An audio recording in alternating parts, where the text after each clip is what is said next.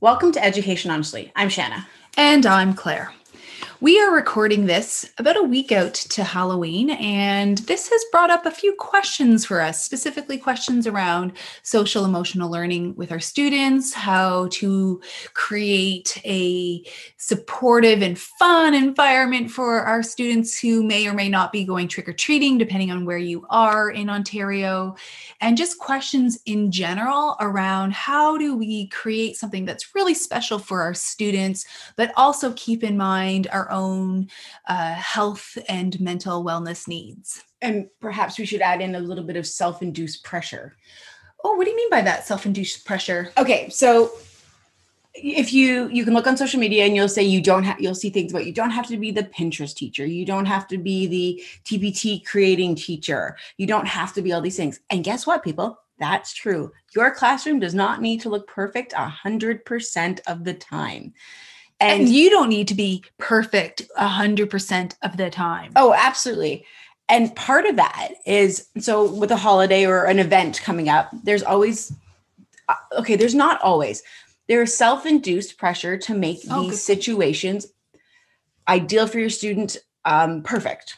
Yeah. And you can say the same thing. I mean, right after Halloween comes Remembrance Day. I know colleagues who have spent, you know, forever forever planning these you know one and they are they are truly amazing events. Absolutely. Whether it's halloween remembrance day et cetera et cetera but to what cost? And are the kids really getting something out of it? So let's go with what what would you want in your ideal world shanna your students to get from their halloween experience with you so I always try to link whatever upcoming holiday or event in into our learning. So if we're going to be writing, we're going to you know try to link that into a theme.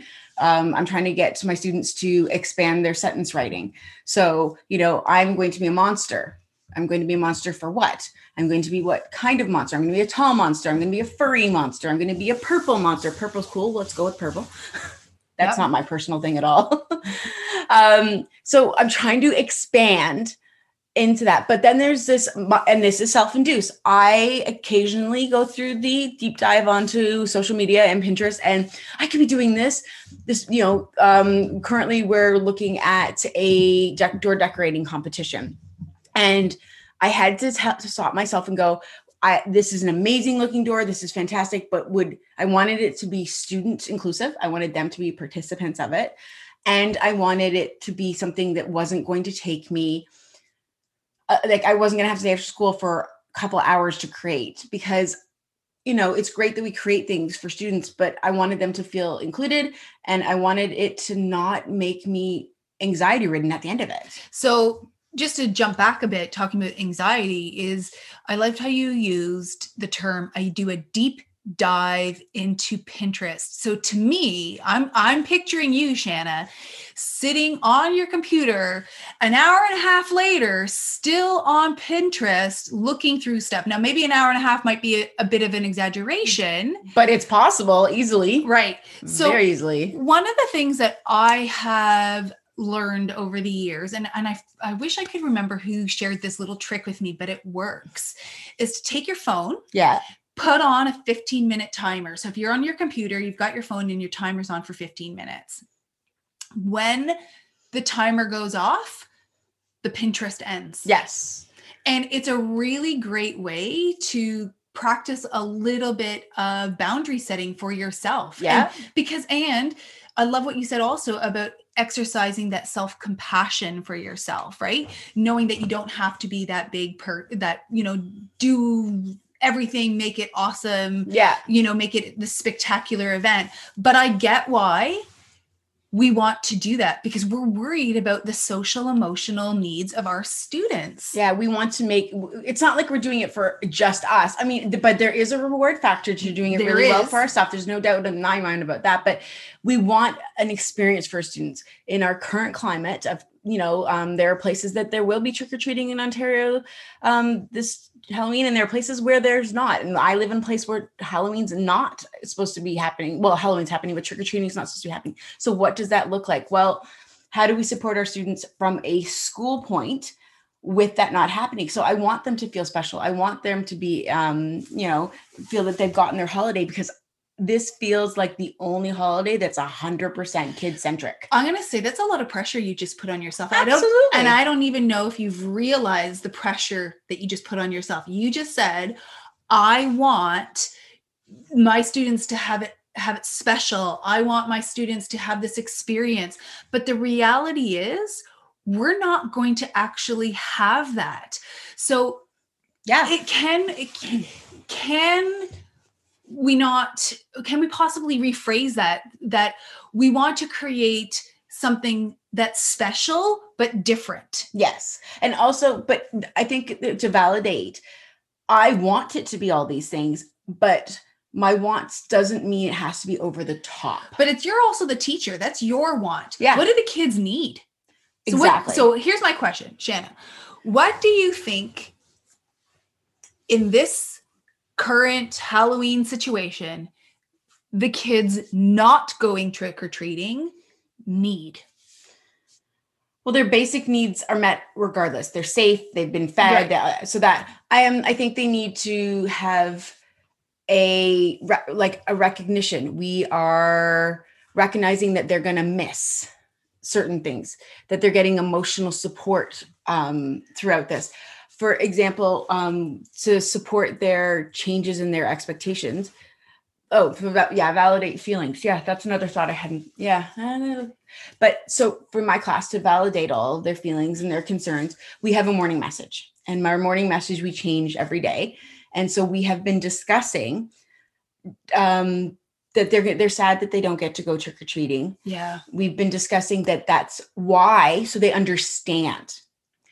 But I don't I mean, it's not a but, it's an and. I think, yes. So, number one, there has to be that emotional support. And that's, um, and for me, emotional support really is about exactly what you said validating their feelings i think it's also before even validating feelings identifying feelings yeah i don't i would wonder how many students out there can actually name how they're feeling. Would they i mean many will probably say sad but is it just sad? Could it be confusion? Could it be disappointment. frustrated? Um you know uh there's a myriad of feelings. And one thing i have learned especially in my time with in middle school is to never assume student feelings but to always ask them for those feelings. And you know i'll say you know i like the feelings wheel yeah. the feelings chart. I like bringing those tools out Mhm. and using them as a resource. And this is a perfect example right now of how and when to use those tools. Those last few days so when this uh, recording airs this episode airs uh, it'll be the 29th and then we've got the 30th those are going to be really crucial days in the classroom. They really are. Yeah. Because kids are going to be experiencing a myriad of feelings. Yes. And we as educators are going to have to be supporting those students in that time. Absolutely. So one of the things I actually spoke to a parent yesterday, um, it was yesterday, about the fact that we had been talking about why we were or treating and the how the students were feeling around that, and she said was so thankful because it was supporting the message that they were getting that they were saying at home that we're not going because of safety and we love you and we want to be safe. And she felt that having the conversation in two safe places at school and at home was really beneficial for her child. And her child who doesn't always express himself was able to um was able to sorry i'm laughing at claire she's bouncing around. She's just had an idea go through her head. I did. Just keep going. I'm Okay. holding the idea. She was it's funny. It's like she might pee herself. Maybe i should talk really slowly. Anyways she, the parent was really happy to have this supportive open safe conversation. And her son is still really disappointed but he's accepting because it's coming from two safe adults and he's allowed to be disappointed and that's okay. All right so go. Here's my idea. So um, i can't remember uh, what episode number it is but we talked about social stories yes and how a social story can be used to help students process feelings, situations, uh, complex uh, emotions. This seems like a really great time for a collective social story. So, you as That's a a teacher idea. sitting down with the students, writing your collective Halloween Social feeling story. social stories, and then photo. And then the, in my mind right now, it's like, okay, we write one big story, Yep. then I type it up and I create, you know, X number of booklets. Yeah. And then the kids add their own pictures of their own family to the social story and then they take them home. Oh, and maybe having a, a different page in there for my family's going to be doing trick. I, one student I know, their family's doing Halloween treats in different rooms around the house, so they technically get to go trick or treating in their home. Oh my God, that's amazing. And then another student, they're doing like an Easter egg hunt in the backyard Wow. with flashlights. So families are being really creative and they're trying to, you know, make bring the magic. Right. So yeah, I think that would be an excellent page, but I think exactly I what what I'm really um grabbing onto from what you said is the home school connection. It's super important, I yeah, think. and this is yet another, you know, out of you know a very typical, uh, sorry, Typical. typical, Typical, a very new word. difficult situation. How we are finding the silver lining and how we are finding our best selves. For those who are listening, um, we're adding in an editor's note here. Um, we had an entire section here about resilience and how we thought it could look and the way we were measuring it. And upon reflection, it wasn't actually towards our message. It wasn't what we were comfortable with. So we decided to make some edits. So there's a bit of jumping in the sound. But um, in order to keep our honest honest perspective we're telling you that we have cut some things out of this because it wasn't true to who we are as educators you'll return to the show here where claire and i are talking about how to support resilience enjoy Okay, so then my question is how, Ooh, that's a good question. Support. which looks like D- d- it looks specific to needs because everybody needs support differently. But give me it an could example. be talking through emotions, Mhm. um, role playing. oh, great.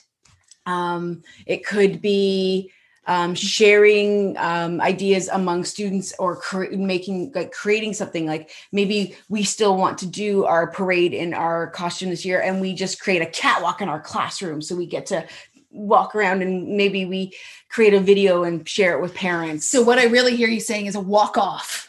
okay well, zoolander okay and our inner geek But I, is was- showing I was just gonna say, but you got that it was a Zoolander i totally No, got that it was a zoolander concept. Okay, okay. yeah no no we're totally get that but so but may, you know building their resilience is giving them the skills to adapt Overcome. and accept Yeah, you're right. You know what? And I and I and I'm gonna take back the overcome. You're right. It's adapt and and accept. We Yeah. can't change it, yes and they're allowed to feel what they're feeling. yes you can be mad about this i'm not particularly thrilled about it i ate my kids candy for halloween Yeah. i'm not gonna get that this year But the trick or the concept, whichever you word you want to use, when we're validating students' feelings, we're not making it about us. We're making it solely about their feelings. absolutely absolutely but i'm just saying i'm feeling that already and as the adult role imagine how big their emotions are inside right now Yeah. So So Halloween is a week away, but by this uh, airing, it'll be two two days, days. away.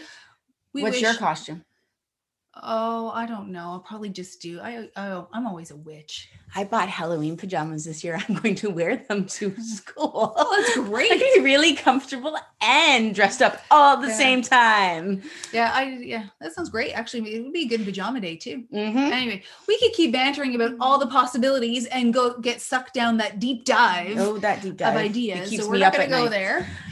Thanks so much for joining us on Education Honestly. Don't forget you can find us through our social media of Facebook and Instagram and our website. Mm, hopefully, will be up by the time that you uh, get to this, and we will link everything in the show notes. Until next time.